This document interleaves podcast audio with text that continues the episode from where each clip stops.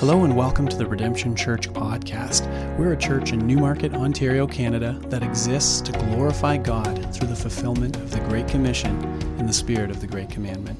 Thanks for joining us today. Let's pray together. Father, we confess in this moment, God, your lordship, that regardless of our opinion, regardless even of our thoughts and feelings this morning, regardless of where we've been in our life, Lord, you are Lord of heaven and earth right now. God, you're reigning. And God, there's a day coming where every knee, every tongue, every knee will bow, every tongue will confess that Jesus Christ is Lord. And God, what a sweet moment it is to gather together right now in this time, God, with the opportunity to bow before you, or to have our hearts submitted to your lordship, to declare in this moment, I pray that each of us in this moment in our hearts would declare this desire, Lord, we, we want to follow you. Lord, we want to hear your voice, the same voice that spoke this world into existence, the same voice that brought Lazarus from the grave, the same voice that will return one day. And like a trumpet, declare that all the dead must rise, and those who have died in Christ will rise at the voice of Jesus. God, that same voice echoes in this room this morning as we open up your word. And so, God, would you find in this room people whose hearts are submitted to your voice, who want to hear from you, God. And God, as you've promised to do every time we open up your word, would you work in us, Lord, change us, mold us into the image of Christ. We might be used by you for your purposes. God, we pray this all in the name of your Son. Amen. Amen. You guys can grab your seat. So good to be here. We got something going on here at the mic. I think we're good now.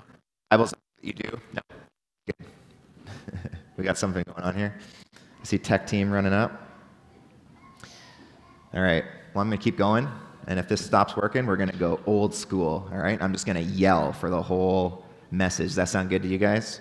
Okay, if you have your Bibles, and I hope that you do. Wait, that time doesn't count on the sermon, does it? Can we, like, start it here? I want. I still want that minute back. If you have your Bibles, I hope that you do. You can open them up to Genesis chapter two. We've been spending the last few weeks thinking about origin. And that's what Genesis is, isn't it? It's the book of origins. It's the book of beginnings. And especially as we work through Genesis one to three, what we find is the beginning of many things that are still relevant in our life today. We just hit a pause button on this very message to look back over the last few weeks as we've looked at the origin of work, as we looked at the origin of humanity and what it means to be purpose. We looked at the origin of our world and creation, and we looked at the origin of our story to declare this truth. This book, from the very beginning, the first page to the very end, the last page, is relevant for our lives. It's so relevant that even in the beginning, in the very first chapters of this book, it speaks so meaningfully to our life now. And what that tells us is that God is a God who wants to speak to us. Church, do you believe that? Are you here this morning? This very moment, are you here this morning believing this truth that God wants to speak to you? Do you believe that truth in this moment? Not to the person who's beside you.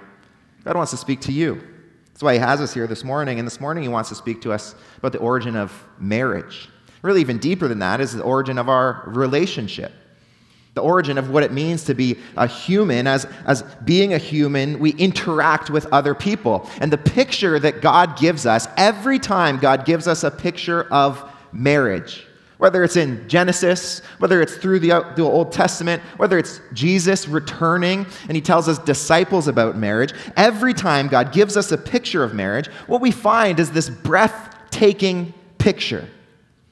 You ever seen something like that? Like, it just takes your breath away. Like, you just, you cannot wrap your mind around it. No matter how long you stare at the beauty of this thing, no matter how many times you listen to this amazing song, no matter how many times you read this poem, you just cannot wrap your mind about it, or around it. And what happens every time that God comes to us and gives us an understanding of what he means marriage to be, we find that it's a picture that's too great for us to understand.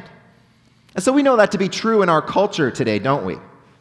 As we as Christians proclaim what it means to be married according to the biblical definition of it, what we find is our culture finds that picture too large to grasp. As we say that marriage is the covenant that is made between a man and a woman, we find that our culture is very much against that. But I want you to know that struggling to understand God's definition is not something that's new to humanity. In fact, when Jesus came to this earth and he spoke to his disciples about marriage, he kind of gave them this breathtaking picture of marriage. In fact, he went very back to these very verses that we're going to read in Genesis two, and he said to his disciples, this is what marriage is. And you know how his disciples responded? Like the, the people that followed Jesus most closely? They said, if this is what marriage is, then it's just, it's better not to marry. They just could not fathom marriage as God had defined it. They could not fathom marriage to be something so great and so glorious as God had defined it. And my question for us this morning is, can we? Can we? As we go to Genesis two and start to get an understanding of the breathtaking picture of God's design for marriage, my question for us is, do we think possible? The reality is that our world doesn't, does it? That's why there are so many efforts being put in today to redefine marriage, because at its root, the way that God defines it, our world believes is impossible. In fact, I love what the modern-day prophet Jerry Seinfeld says. He's not really a modern-day prophet, but he says that this, marriage is like a game of chess, where the chessboard is moving water, and the pieces are smoke, and no matter what move you make, it doesn't have any effect on the outcome. And I love that idea because it gives kind of this sense of like, once you get married, there's really nothing you can do. What that is is a cry to say this, marriage is impossible. We can't do it. How can you get these two people to live together and be on the same page? And so that, that feeling that marriage is impossible really bleeds into our culture, doesn't it? So that as you look at divorce rates, it's more likely that you're gonna get divorced than you're gonna stay married in our modern day. Our culture has this feeling that marriage is impossible. And so as a church and as Christians, the job is ours through our marriages to preach that it is not only possible, that God's design for marriage is beautiful, that it's both possible and beautiful. This is what our marriages must do. They must proclaim God's good design for marriage, that it is a good thing, that it is a beautiful thing, and it is a thing that is very possible. This is what we need in our marriages, and this is what Genesis two is going to teach us about. And so I want to read this together, Genesis two, verses eighteen to twenty-five, and you can look at your Bibles with me and read along with me. I'm reading from the E S V. Moses writes these words, "Then the Lord God said, it is not good that the man should be alone. I'll make him a helper fit for him. Now out of the ground the Lord had formed every beast of the field and every bird of the heavens and brought them to the man to see what he would call them. And whatever the man called every living creature, that was its name. The man gave names to all livestock and to the birds of the heavens and to every beast of the field. But for Adam there was not a helper fit for him. So the Lord God caused a deep sleep to fall upon the man. And while he slept, took one of his ribs, closed up its place with flesh. And the, the rib that the Lord had taken from the man, he made into a woman and brought her to the man. Then the man said, this at last is bone of my bones, flesh of my flesh. She shall be called woman because she was taken out of man. Therefore a man shall leave his father and his mother and hold fast to his wife, and they shall become one flesh. And the man and his wife were both naked and were not ashamed." It's a beautiful picture of marriage. It shows us God's design for marriage. And as we think about our marriages, our marriages need to display God's design. So the first thing I want you to see this morning is that if our marriages display God's design, they'll embrace the foundational command. If our marriages display God's design, they'll embrace the foundational command. Now I need to just take a moment here because I feel like I'm really loud. Am I really loud? Sometimes I'm speaking and it's like ringing in my ears. So can we maybe turn it down a little bit? Because sometimes I want to be quiet, but I feel like no matter how quiet I am, I'm shouting everything. So we can turn that down a little bit, and that'll be very helpful. Is that better? Some of you guys wiping up the blood out of your ears. This is hurting this morning. Okay, let's carry on. Marriage that displays God's design embraces the foundational command. Now, look at verse eighteen with me. Look what it says. Then the Lord God said, "It is not good." Now, I need you to help me react to this text, okay? This I want I want to show you how we're supposed to react to this. When I read "not good," I want everyone, we're working together here, okay? I want everyone to gasp. Give me your most shocked gasp you can do. Are you ready? Then the Lord God said, "It is not good." That was amazing. Wow. Well done. I was prepared to have to do that again, but you guys really shocked me with that. It was not good. Actually, in the Hebrew, it just starts out with "not good." You ever run into the room talking to your spouse, you say, "Not good, not good." It's like you just don't have any other words to even introduce the sentence. Not good, not good. Now, the reason why this is shocking is because all through Genesis, if you've been with us, what you find in Genesis one especially is everything is good. You remember as God created day after day through the six days of creation, after almost every day of creation, he took a step back, and what did he say? It is good. He created more. It is good. It is good. It is good. And then finally, he creates Adam and Eve in Genesis one, and he says, it's very good. And you get this idea in Eden where everything is perfect. God is creating a good creation so that when we get to Genesis two eighteen, and it says, the Lord God said, "Not good," we recognize there's a real problem here. Notice what is not good. It says, it's not good that a man should be alone. This sounds like the dream for some men, doesn't it? You got the little man cave in the basement. I love being alone. Being alone is like the best thing you can have. And yet what we find here, it says it's not good that the man should be alone. And so the question is, why? And in order to answer that question, we really need a context of what's been happening so far in Genesis one and two. And what we find is this, this is actually in Genesis two, it's not the first time that God has spoken to man. Actually, God spoke to man first in Genesis one. And so you can flip back to that if you need to, or just put your eyes back on Genesis one, verse twenty-six. Look what God says. He says uh, in verse twenty-six, "Let us make man in our image, after our likeness, and let them have dominion over the fish of the sea, and over the birds of the heavens, over the livestock, over all the earth, and over every creeping thing that creeps on the earth." And look what happens in verse twenty-seven. "So God created man in his own image. In the image of God, he created them. Male and female, he created them." But in verse twenty-eight, what we see is that God speaks, and this is the first command that he gives to mankind, to Adam and Eve. He says, "Be fruitful and multiply."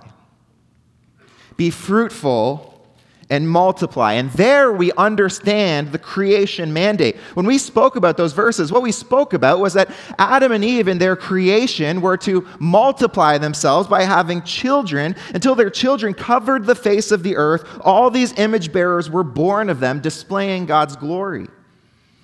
And the reason, once we get to Genesis two, verse eighteen, we find that it's not good for man to be alone is because without woman, the man is unable to do what God has called him to do.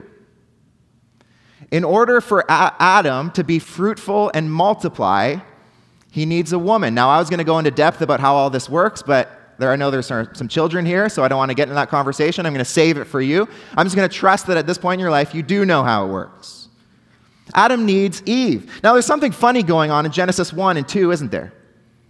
Because in Genesis two, verse eighteen, Eve hasn't been created yet, and yet what did we just read in Genesis one? In Genesis one, we read that God created man, and then in verse twenty-seven, we read that he created them male and female. And so the question here is, what's happening? Has Eve been created already, or has she not been created? And what you find in Genesis one is not what some liberal scholars say, is that there's kind of two different creation accounts that they're jamming together. What you find in Genesis one and two is what you find in some movies that you watch. You ever watch a movie where it starts and it's following kind of the plot, it's following the narrative line, and then it kind of stops in a moment, and it goes to the angle of a different character, and it follows that same storyline so that you begin to understand it in a different way? That's what's happening in Genesis one and two. In Genesis one, God is viewing creation from his perspective, as God speaks creation into existence from nothing. But then in Genesis two, what he does is he comes down to man's perspective and views that same creation.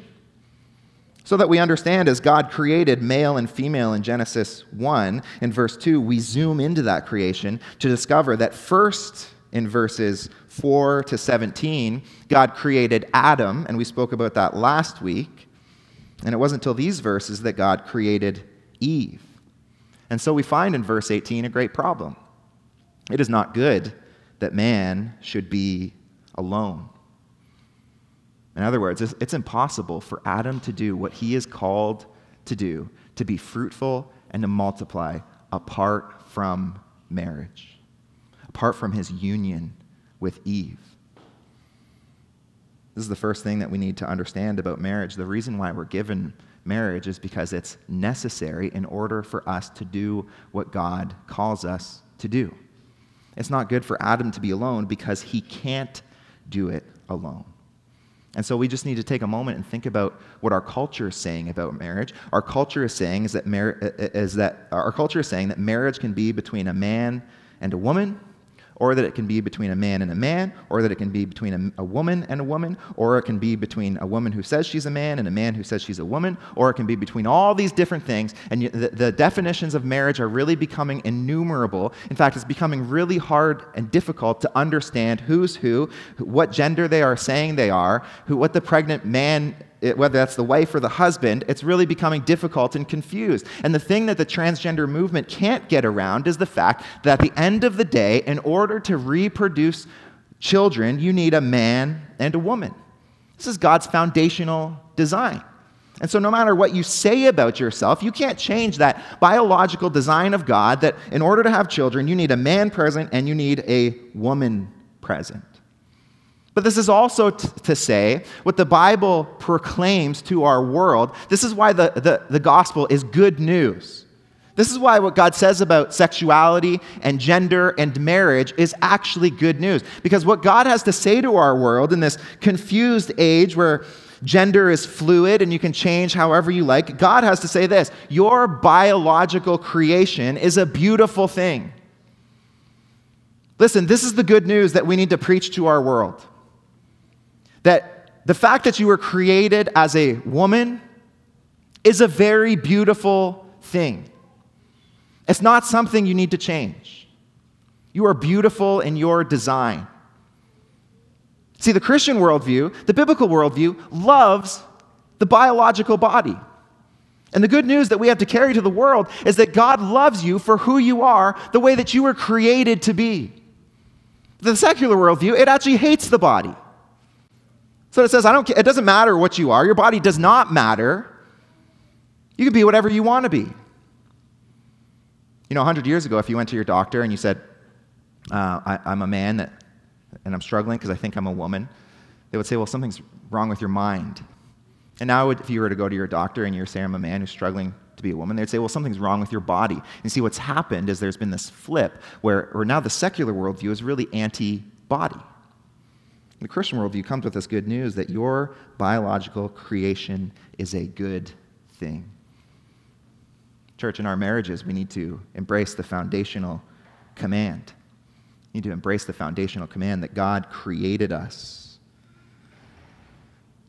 to be male and female. He created us to be male and female. He created a man and a woman to enter into marriage because man, men and women need each other.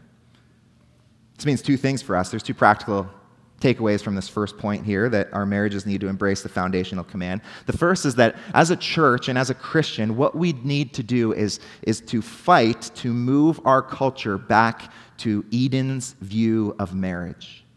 As a church, we're under a lot of pressure. In fact, many churches and many Christians are folding under this pressure to, to say that marriage is something that God says it's not. And we're kind of prodded to, to say, why are you so stuck up about this? Why do you care so much about marriage? Why do you care so much about the definition of marriage? And the reason why we care about this, the reason why we want to bring things back to God's original design is because God created it for our good. It was not good for Adam to be alone, and that is why Eve was created. And in the same way, our society will flourish as the strength and beauty of marriage, union between a man and a woman, is upheld. The farther we get away from what God designed in the Garden of Eden for marriage, the farther we get away from a healthy society. God created marriage as a union between a man and a woman for our good. The second thing that I want you to understand is that in our marriages, we can only understand what it means to be married as so long as we understand our relationship with God. That is to say, the closer you are to God, the healthier your marriage will be.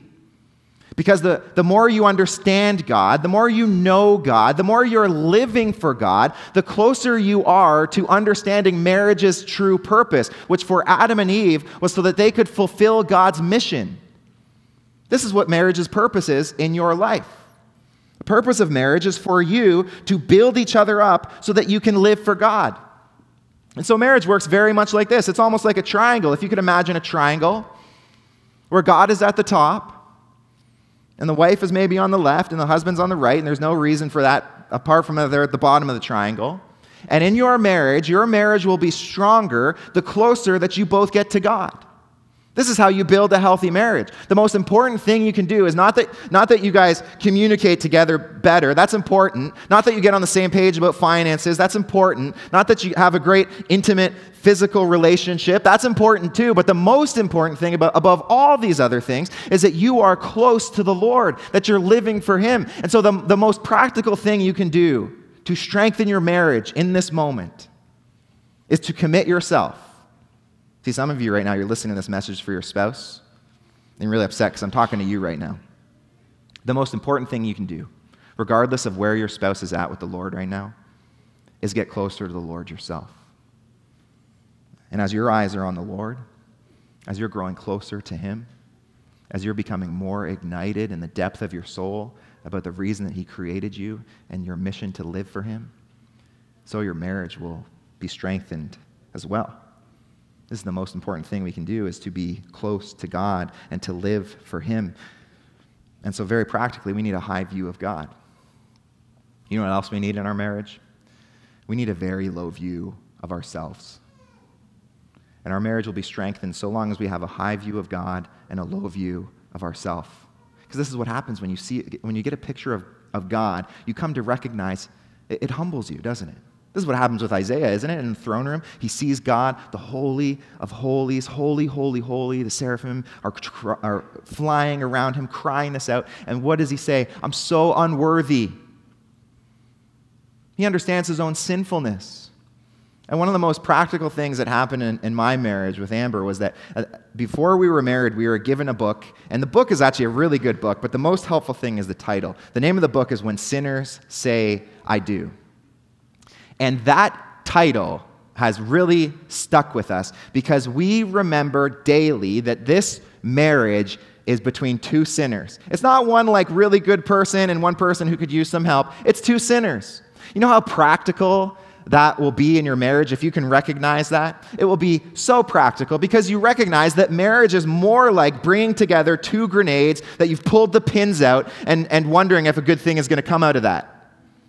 What's going to happen when you get two sinners to stand at an altar and say, hey, I'm committing my life to you. I'm going to spend every waking moment with you. We're going to be together through thick and thin. We're going to do it all. What's going to happen? Thick and thin is going to happen, and there is going to be a lot of sin. And those two sinners who stand at that altar eventually are going to have kids and multiply. And what are they going to multiply? Perfect little angels? No, they're going to multiply little sinners who just make this recipe of disaster and destruction. Some of the parents in here would say, he's never speaks, spoken such truth.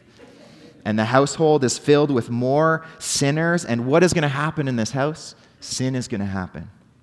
And if at the foundation of your marriage, you don't recognize the greatness of God and the sinfulness of your own heart, you will run into so much trouble. But as you focus on these two things, I promise you, it'll bring such great growth, such great strength to your marriage. You need to embrace the foundational command. The second thing I want you to see is that if we're going to display God's design for marriage, we need to emphasize the beautiful complement. We need to emphasize the beautiful complement. And so our question in Genesis two is, how does God fix the problem? Here's the problem. It's not good for man to be alone. Well, how does he fix the problem? He says, I will make a helper fit for him. What we find in Genesis two is actually that the, our roles in marriage become defined. Roles in marriage are not a product of the fall. Roles in marriage, differences between man and women, and the different roles they are to take in, in marriage is something that's created before the fall.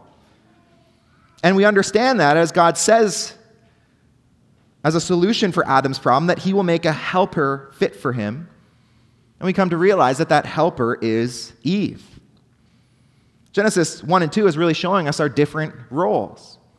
And so the first role I want you to see is the role of the husband. The role of the husband we find in Genesis one and two is really the role of leader. And you say, Miles, well, where do you see that? Well, you see it all throughout Genesis two. Notice first that in Genesis two four, it's only Adam that's there. Adam is created first. And up until this point, from verses four to seventeen, it's just Adam and God. And we understand that as God gives this command that we talked about last week in Genesis two fifteen to work it, to work the ground and to keep the ground, to be in the Garden of Eden, working it and keeping it, this command is given solely to Adam at this point. This is not a command that's given to Eve. And then notice also that God speaks about the tree of life, and he gives another command in verse sixteen. He says, the Lord God commanded the man, saying, you may surely eat of every tree of the garden, but of the tree of the knowledge of good and evil you shall not eat. For in the day that you eat of it, you shall surely die. Adam was given this great responsibility. He had a private V I P session with God. And God told him some very important news. God said, there is a tree in the middle of the garden, and if you eat of this tree, you will die. What do you think Adam said in that moment? I would imagine that if I gave you an apple, and I said, I've poisoned this apple, and if you eat this apple, you're going to die. I would imagine you say, well, I'm probably not going to eat the apple then. I don't want to die. And when you bring that apple into your car and your wife comes and says, oh, look at this apple, I want to eat it, you should say, wait, wait, wait, do not eat that apple. Pastor Miles gave it to me. He's, I don't know what's up with him. Something's twisted with him. He said he poisoned it, and if you eat it, you're going to die. And your wife would likely say, okay, well, I'm not going to eat that apple. At this point, I don't know why you still have the apple, but in this illustration, you do. That's just how illustrations work. I get to make them up, and they don't, they can be as silly or absurd as we want them to be, and that's okay.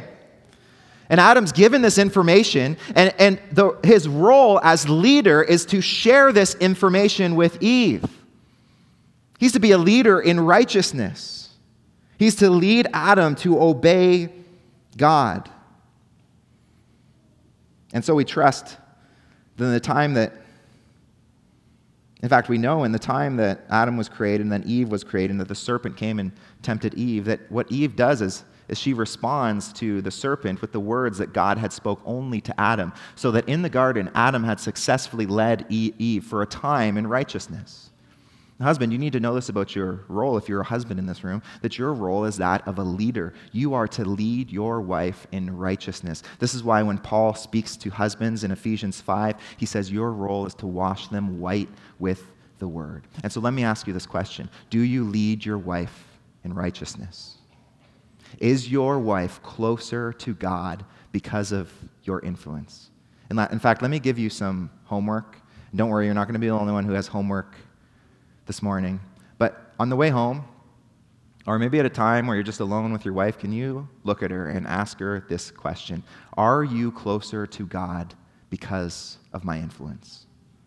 And don't let her answer just yes or no. Find specifics. What is it that I do that brings you closer to God, that helps you walk more righteously, that helps you obey more easily? And then ask this question. That's going to be really hard to hear, probably very painful, and so I apologize that I've given you that homework. But then ask her this question, what can I do better? What can I do to serve you better? How can I lead you in righteousness better? Because I want to lead you in righteousness. I was created to do that.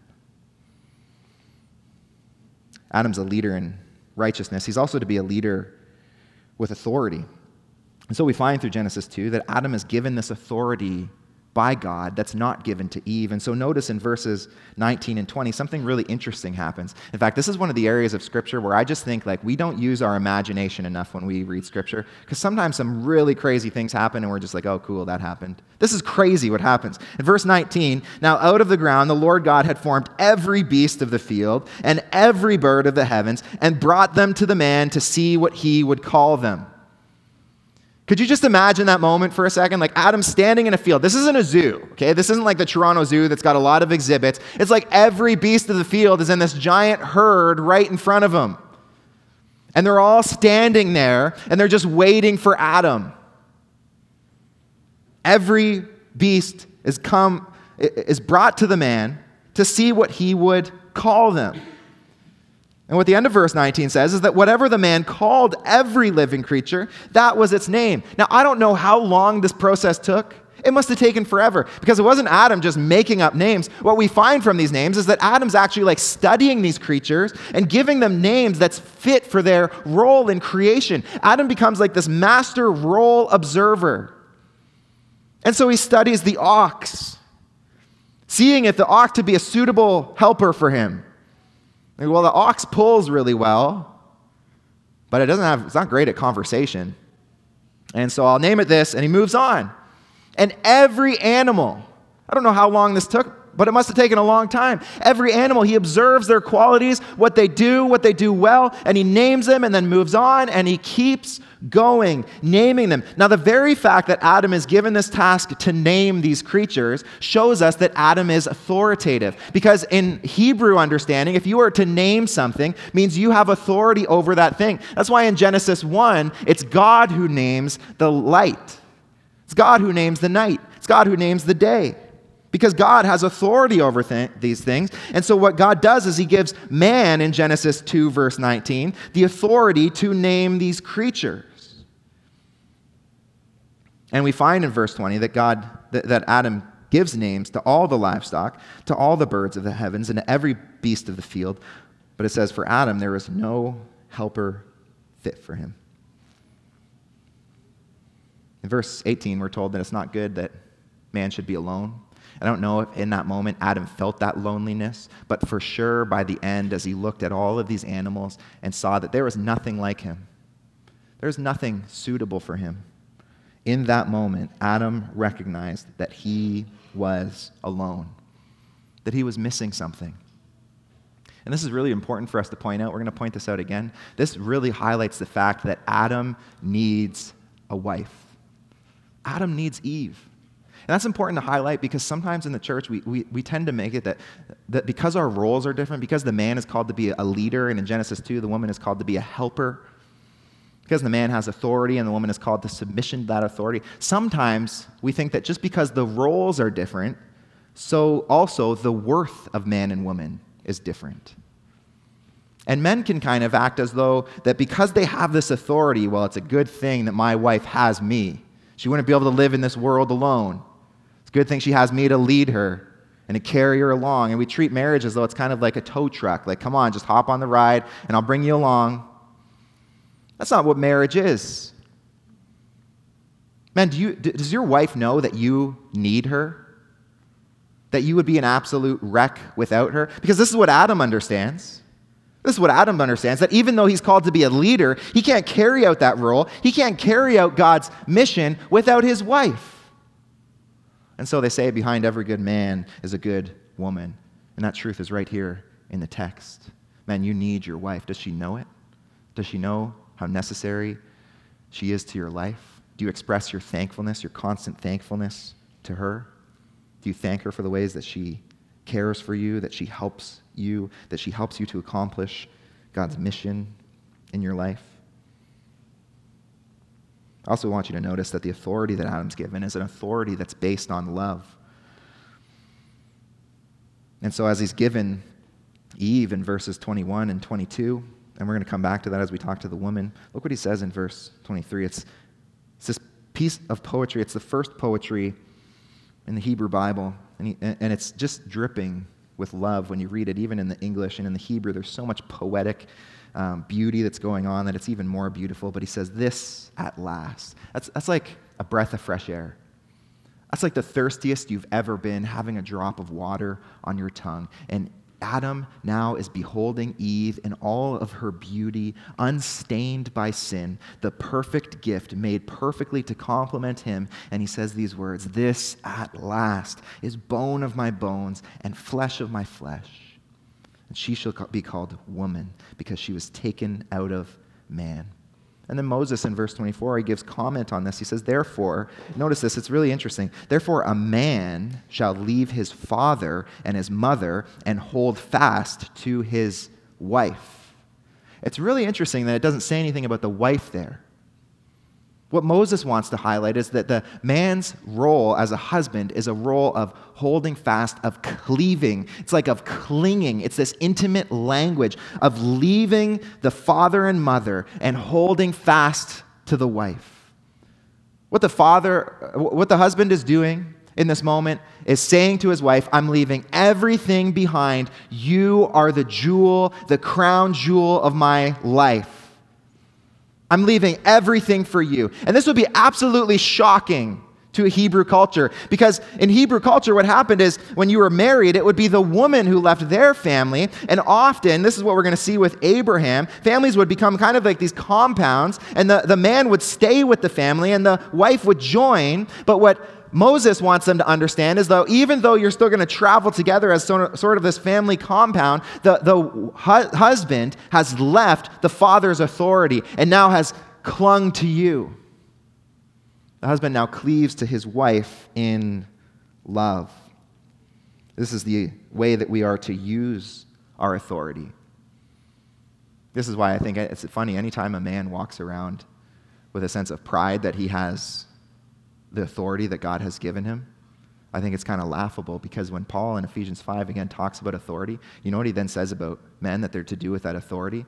They are to love Christ as Christ loved the church. That should make your jaw hit the floor if you're a man in here, because that is the most impossible command there is. And we, you know, we, we can't wait till we get to the point in the text where it says, wives, submit to your husbands, to say, ha, look what you have to do. You got to submit to me. And yet here we are with that command. Husband, you got to love your wife the way that Christ loved the church. How impossible is that to do? And yet what we find is that your authority should be a very sweet thing to your wife, because it's an authority that's dripping with love. It's an authority that often, most often, the thing that your wife should have to submit to is to submit to your loving kindness. This is the only time I bring up submission in, in, in my own marriage. I look to my wife and I say, listen, it's, not, it's going to be time for you to obey the Lord here, okay? It's time for you to submit to my leadership.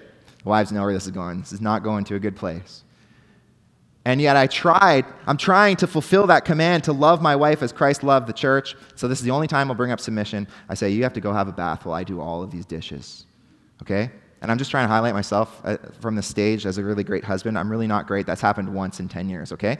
But that's what our submission is to do. Our, our authority is to do. It's to lead our li- wives in love. So can I give you more homework? Can you look to your wife sometime today and ask her this, this question? Do you find it sweet to follow me? Do you find following me a thing that great, brings great pleasure and joy into your life? And husbands, if you're leading your, your wife with the authority that God has given you and the way that God has given you to use that authority, then the answer should be yes.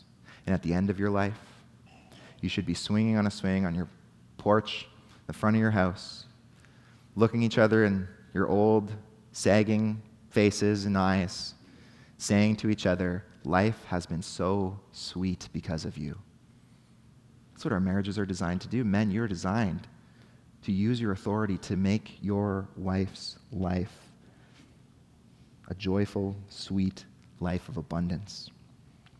Women, you're called here in this text to be a helper fit for your husband. Those words are so uh, deep in, in their meaning of companionship and of complement. You're to be a helper to your husband. And we see this all throughout the text. In verse twenty-one, when Adam, sorry, the, the Lord God, it says, caused Adam to be in a deep sleep. And this is where women are created. While he slept, he took one of his ribs and closed up its place with flesh. Notice that women are created from Adam. It's really interesting wordplay here. And let me go to the Hebrew again, just so you understand it. In Hebrew, the word for ground is Adamah. So you can understand why Adam is named Adam. He's, he's made from the Adamah. And so Adam is, is made is called Adam because he is made from the ground. And what happens here as Eve is created, she's taken not from the ground. Eve is taken from the rib of Adam. And in verse twenty-three, when the man wakes up and beholds Eve, he understands that the animals weren't like him, but this woman is, because she was taken out of man. And so it says in verse twenty, twenty-three, she shall be called woman.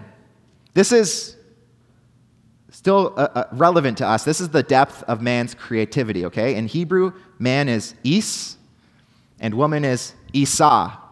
That was the depth of his creativity. I'll just add an ah to the end of it, and that'll be good. And yet what happen- is happening here is Adam is showing us the beauty of Eve's design. Just as Adam was taken from the Adamah, the ground, so e- Eve, the woman, Isah, is taken from man, Is. And you need to understand that your role is to help your husband as he obeys God's command, as he fulfills God's commission. Now, I need to say this as well, that just because your role is as a helper, because your role is uh, of submission, that doesn't mean that you're of any less worth. What people always hear when a complementarian talks about marriage is that women are less worthwhile than men. And so let me just say it loudly and clearly. Maybe we can turn my mic up again for this point. Men and women are of equal worth. The Bible nowhere upholds any view that would make women less worthy than men. We've seen this all through Genesis one and two. The man needs the woman, and the woman needs the man. Though the roles are different, the equality is the same. And yet what we find here is the role of the woman, taken from the rib, is to help the man. I mean, this is a beautiful thing. I love what Matthew Henry says. He says, "Woman was not made, the woman was not made out of the head to rule over him, nor out of the feet to be trampled upon by him, but out of his side to be equal to him, under his arm to be protected by him, close to his heart to be loved by him." And your role in your creation is to come alongside your husband, and just as he uses his authority to make your life sweet with his love, so you use your submission to make his life sweet. And so, wives, here's your homework. After your husband has taken his role as leader and asked him your questions, can you look at him and ask him this question? Am I helpful to you? Is life sweeter because of my influence on your life, because of the things that I do? Then ask him this question: Is it, is it possible that I can do anything to help you more as you seek to pursue God and live for him? The role of man as a leader, the role of the woman in marriage is helper. I want to just speak really quickly to those of you who are single in this room, because I think there's a lot of application we can take from this text for single people. See, the reality is that Adam at one time was single as well. And there's a period in this text where Adam doesn't have a helper. He doesn't have Eve. He's not married. And Adam senses his loneliness, and I trust that for many in, in singleness, the battle is the battle of loneliness. Recognize that in this text, Adam was alone, and Adam felt his loneliness. And yet the application we can take from this is that you need to trust God's timing. Trust God's timing. In time, God would provide a helper fit for Adam, but it would come according to God's timing. Wouldn't it come according to Adam's timing? Isn't it funny in Genesis one, God solves every problem like that, doesn't he? Genesis, in day one, there's no, it's dark. So he says, let there be light, and there's light. It's immediate. But then in Genesis two, it's like this long process. And what is God doing in Adam's life by parading every animal through this long process? He's doing something significant and purposeful in his life, and Adam in this time needs to trust God's timing. God's going to provide for you. That's not a promise. The Apostle Paul speaks of the gift of singleness, but the promise is this, that even in your singleness, God is present. God is purposeful. He's working for a reason. Second thing I want you to understand is that you're worthwhile. Just because Adam doesn't have a helper in the beginning of these verses doesn't mean that he's any less human. And sometimes the feeling that you might have in your singleness is that you're less of a whole person because you don't have a spouse. And the reality is that that just is not true. That's a lie that Satan can speak to your mind, but it's not a lie that can go very far in Scripture. Because you know what the reality is? Two of the most useful men in the church were single. The first is Jesus. There's no argument that he's the most useful. And Jesus was never married. He was single for the fullness of his life, and yet he was the most whole person that ever walked the face of this earth. And so the Apostle Paul wasn't married. And he was the most useful man to the church. And you need to understand that just because you're single does not mean that you're not worthwhile. You need to understand that just because you're single does not mean that you're not worthwhile in this church. I want to speak to you and tell you that we need you in this church. And that's an application for married people as well. Every once in a while, will you express to a single person how valuable they are to you? Because I got to tell you, they feel it. I hear it time and time again how a single person feels like maybe this isn't the church for them because there's so many married people around, and they need to know how valuable they are to you. This is the body of Christ. And if you're single, you are a part of the body of Christ. And to lose you is to lose a part of our effective body. We need you in this church. We need you speaking the truth in love to husbands and wives. We need you ministering. And just because you're not married doesn't mean that you can't be effective in this church. In fact, Paul wasn't married. He's the most effective person in the history of the church. Jesus wasn't married, and obviously we don't even have to talk about that. He's the, the most effective person in the, mar- in the history of the church. And just because you're single doesn't mean you can't be of use to the Lord in this church. Our marriage, when it d- displays God's design, emphasizes the beautiful complement. The last thing I want you to see really quickly here is that marriage that displays God's design, it experiences the joyous companionship. It experiences the joyous companionship. And so look what happens in verse twenty-four. I've already read there that it says, therefore, this is Moses' comment, a man shall leave his father and his mother and hold fast to his wife. But then look what it says, they shall become one flesh. Something significant happens in the marriage ceremony. This is why we celebrate marriage ceremonies, because there's something significant happening in those mo- that moment. These two people who were once two flesh now become one flesh. What this one flesh is, is a comprehensive union. In every area of life, the husband and wife are brought into one. I love what Ray Ortland says about it. He says, in real terms, two selfish me's start learning to think like one unified us. I love that. Do you think about yourself like a selfish me? Let me keep reading this text, this quote. Two selfish me's start learning to think like one unified us, building a life together with one total everything. One story, one purpose, one reputation, one bed, one suffering, one budget, one family. Marriage removes all barriers and replaces them with complete oneness. And it is this marriage, this union, that sets marriage apart as marriage. It's this oneness that makes, makes marriage so sweet. It's this oneness, this comprehensive union that shows the world how sweet marriage is. This is why in verse twenty-five, after man and wife, after Adam and Eve become one flesh, it says the man and his wife were both naked and were not ashamed. Because in verse twenty-five, what they're experiencing is an intimacy that would not be felt for long in the garden. It was this intimacy of everything is yours, Adam. This is what Eve would say to Adam, and Adam would look to Eve and say, everything is yours. There's no barriers. There's no rooms of my heart that are walled off to you. Everything is yours. We are of one flesh. There's nothing hidden here. And yet what we find in verse twenty-five is that it foreshadows what's coming in, ver- in chapter three. And in chapter three, verse seven, you, you find that it only takes seven verses that Adam and Eve have fallen. And look at what it says in verse seven. Then the eyes of both were opened, and they knew that they were naked. And this intimacy of joyous companionship and fellowship and one flesh union that Adam and Eve shared, where there was no shame, there was no guilt, now they're heaped. Shame is heaped upon them. They're filled with guilt. All because sin has entered into their life. Church, you need to know that in the same way that Adam and Eve have fallen in their relationship to each other, we've fallen in our relationship to others. Isn't it interesting that when Satan comes to tempt Eve, what does he attack? Well, really, Satan attacks God's design for relationship. This is what we understand in Genesis two, that God created Adam to have authority over Eve. And so what does Satan do? Satan doesn't go to God. Satan goes to Eve.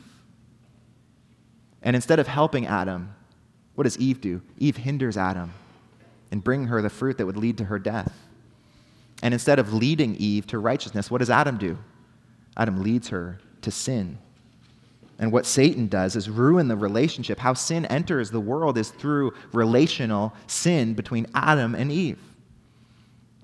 And you need to know in the same way, sin has entered into your life through your relational sin. There's not one of us who have not sinned against another person. See, we understand that there are other people out in the world that are really messed up, don't we? We understand there are some evil people in the world. And yet, don't you also understand that there are times that maybe, maybe there, there are moments that you wake up in the middle of the night and immediately think about, because there are things you have done that have been so evil you can't even imagine that you've done them. You have burst out in anger at people that you have loved so deeply and did not want to wound like that. You have gossiped about people who are made in the image of God and are worthwhile, and you've gossiped about them in order to tear down their image. You've told lies in order to get what you want. You've used people in order to build up your own image.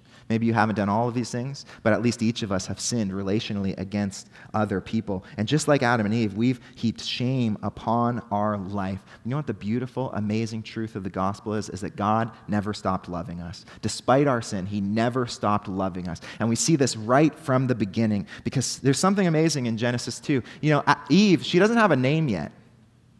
She doesn't have a name yet. She's called woman, but it's not till chapter three that Adam eventually names her Eve. And why does Adam name the woman Eve? Well, Eve means living. And it's really interesting. It displays God's grace and mercy that the woman who brought death into the wom- into the world would be called living. Why is that? It's because thousands of years later, a baby would be born. That baby would be born of a woman who, if you go far back enough in her lineage, is born of Eve. And this baby would also be given a name, and his name would be Jesus. And the name Jesus meant deliverer. And from Eve, from the seed of Eve, from the family line of Eve, would be given a man named Jesus who would deliver his people from their sins. Eve had brought death into the world, but she would be named living because through her line, through her seed, life would be brought to the world. And you re- need to recognize that in the same way you have brought death through your own sin, in the same way that you deserve eternal death because of your sin, Jesus was born of a woman for you, so that if you believe in him by faith, you too can have life. You too can be restored. You can be healed of your brokenness. This is who God is. He's never stopped loving us, despite our mar- the fact that our marriages do not, in many ways. I-, I trust that even as you've heard this message like me, you're convicted about the ways that your marriage don't display, doesn't display God's design. And yet in our sinfulness, God never stopped loving us. He sent his son to die for us so that we could have life. Let's pray together, church. Father, God, we thank you that though we brought death to this world, you promised through Eve to bring life. And God, we confess our need for life, Lord.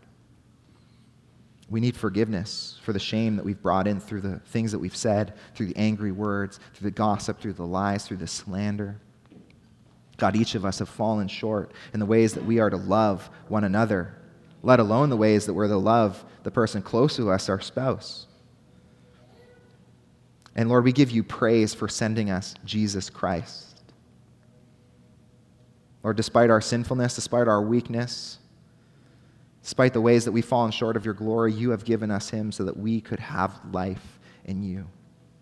And God, you never stopped loving us. You never stopped chasing us. You never stopped pursuing us. In our sinfulness, in the way that we had ruined your design for marriage, Lord, you never gave up on us. You sent your son to die for us. And so we give you all the praise. I pray, Lord, even now as we reflect on this song, Lord, you would just drive this truth deep into our hearts of your great love for us despite our sinfulness, despite the fact that we've ruined your plan and your good design for marriage and relationship. God, we pray this in the name of your Son. Amen. I'm going to take a moment right now to sing a song that, I don't know if you've heard it or not before, but I'd just love for you to reflect on the words. And so you can just stay sitting, and you can either just bow your head and close your eyes and think about these words, or you can read them up on the screen and reflect them. Just take this truth, allow it to be driven deep by the Holy Spirit into your heart.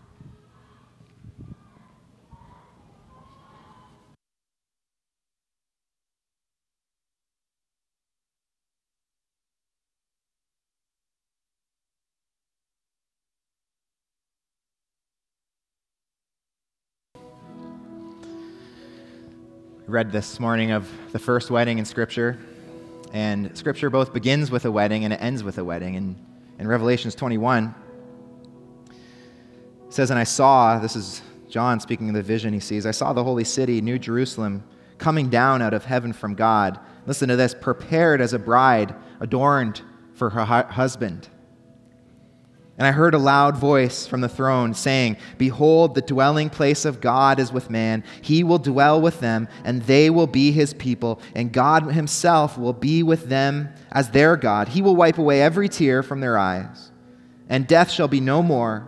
Neither shall there be mourning, nor crying, nor pain anymore, for the former things have passed away. Church, do you recognize that because God loved you, because God sent his only son for you, you have hope to make it to the most important wedding day of your life, the day that you will stand before the Lord, and Jesus has prepared you as his own bride, and you enter down the aisle of eternity to spend all of eternity with Jesus Christ. No matter what your sin is, no matter how far you've fallen from God, this is the promise that God gives to those who place their faith in you. Why? Why do we deserve it? All because God has loved us.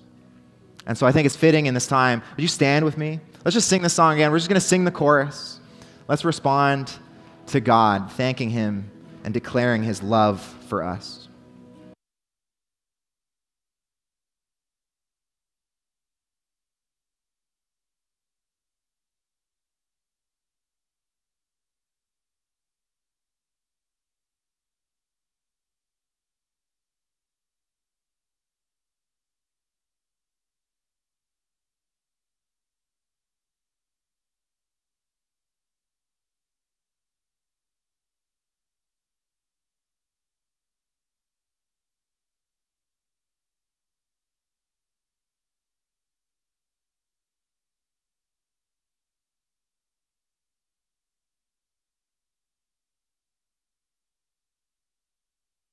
Amen, church. That truth is so true. If you're new with us this morning, we're so thankful that we could join us. We're, we're excited to meet you at the Connect booth. I'm going to be here at the front. I'd love to meet you. Love to pray with you. If you have anything that we can pray for you for, there's some leaders up here at the front that would love to pray for you. Church, go this week knowing that you are loved.